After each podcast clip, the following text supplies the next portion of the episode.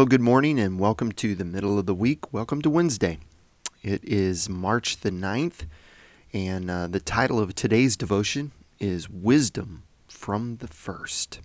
Comes to us from Proverbs chapter 8, verse number 23. And if you joined us yesterday, you know we're working our way through a section of Proverbs here that calls for our learning of the wisdom of God. It starts in verse number 22 of chapter 8, and it's going to work its way down all the way down to verse number 31. We're probably going to work our way down through all of these verses here. It has some great wisdom for us and great wisdom from the Lord. So let's read this passage and see what God has to say to us through Solomon for some wisdom for today. Proverbs 8:23 says, "I was appointed in ages past, at the very first, before earth began." Now, once again, if you was with us yesterday, we talked about this a little bit. The I in this passage, as Solomon says, "I was appointed." He's not talking about himself. Actually, Solomon is portraying wisdom in this as lady wisdom, and the I, what he's saying is he's speaking in the third person as wisdom, and he's saying wisdom was from ages past. It was at the very first. It was before the earth began. And Solomon's portraying wisdom as a lady, lady wisdom as he calls it in some translations of the Bible in the heading of this chapter. I would say this is probably a play on words, because a lady is something to be sought after, to woo. This lady wisdom would be something that men would seek to have, to possibly do anything to get. You get the point. Solomon points out that wisdom is something that that all men can have if they seek after it in the right place. And that place is from God, from Jehovah.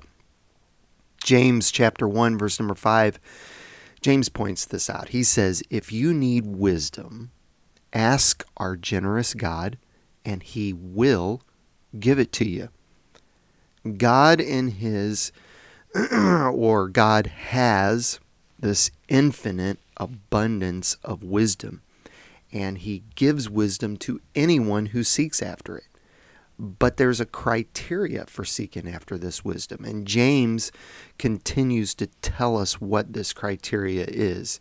In verse number 5, the last part of verse number 5, all the way to verse number 8 of James chapter 1, he says, "God will not rebuke you for asking for wisdom, that is, but when you ask him, be sure that your faith is in God alone.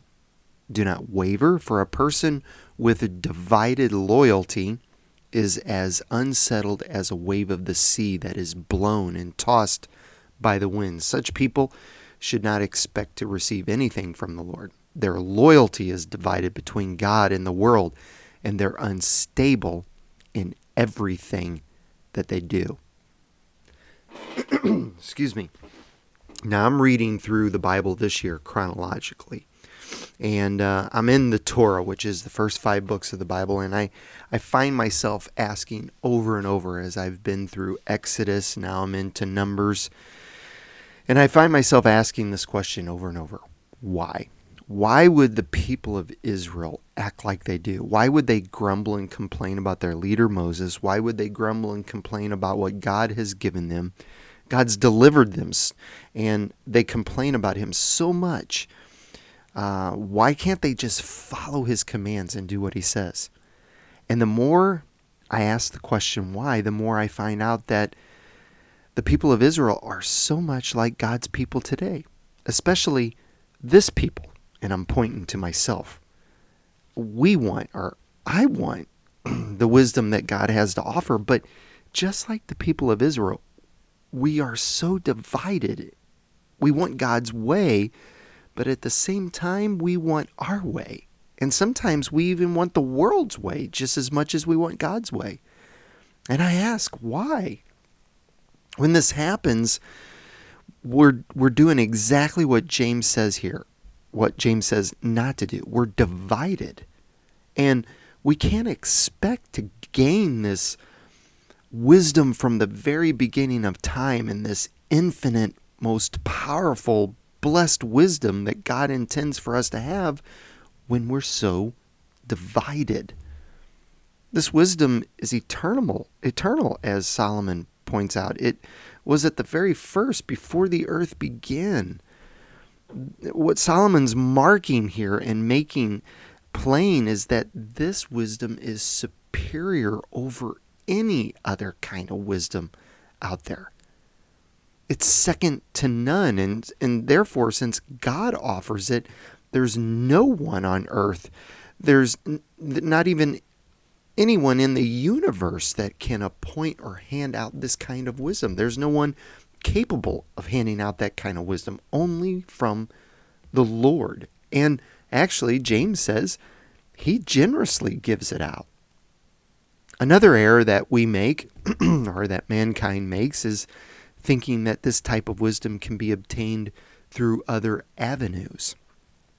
There's an interesting passage in 2 Timothy chapter 3 at the very end of verse number 7. Paul makes a few statements here about people and what's going to happen in the last days. And he's talking to his apprentice Timothy, and he makes some statements that in the last days, times are going to be very difficult. People's going to be lovers of themselves. They're going to be proud and boastful and ungrateful. And then when he gets to the end of verse number 7, he makes this statement that I think is very interesting for us today. He says, there's going to be people who's always learning, but never able to come to a knowledge of the truth. This is so true of today. We live in a knowledge-driven world. People are learning all the time. You can get on the internet and learn. You can go to college and learn for almost nothing these days. But are we going after the knowledge and the wisdom that God offers? Are we so focused and seeking on the wisdom of the world that we lose out, or we miss on the most important knowledge that we're supposed to have, the most important wisdom that is superior to every other wisdom? Don't get me wrong, knowledge is good. Learning something in order to make a living is right. That's biblical. I get that. But it's not the only knowledge that God wants us to have, and it's not the most important knowledge. God desires us to have the wisdom that only He can offer, that only He can give. That's the wisdom that can save our lives, that it can change our lives, that can shape and mold us into what God has designed for us to be. And without this wisdom from the first, then if we gain all the knowledge of the world but lose this wisdom, then in all actuality, we've lost everything. So today, this Wednesday, what are you going to do with this knowledge? Will you go after it? Will you seek it more than anything? God offers it to us. So the question is, for us, what are we going to do with it? He makes it available for us through His Spirit. He makes it available through us, actually, in written words, the Bible. But we have to seek after it in order to find it. Will you seek after His wisdom today? I pray you do. And I'm going to pray that we do today. Heavenly Father, thank you for this word today, and thank you for Solomon reminding us of how important your wisdom is for us. God, help us to go after your wisdom more than anything, I pray. In Jesus' name, amen. Thank you for joining me today. Lord willing, I'll see you tomorrow. I'm praying you have a wonderful day today, this wisdom, and a glorious day. I'm praying that God will fill you with wisdom and help you make the right choices in every situation today. Go with wisdom today. God bless you. I'll see you tomorrow.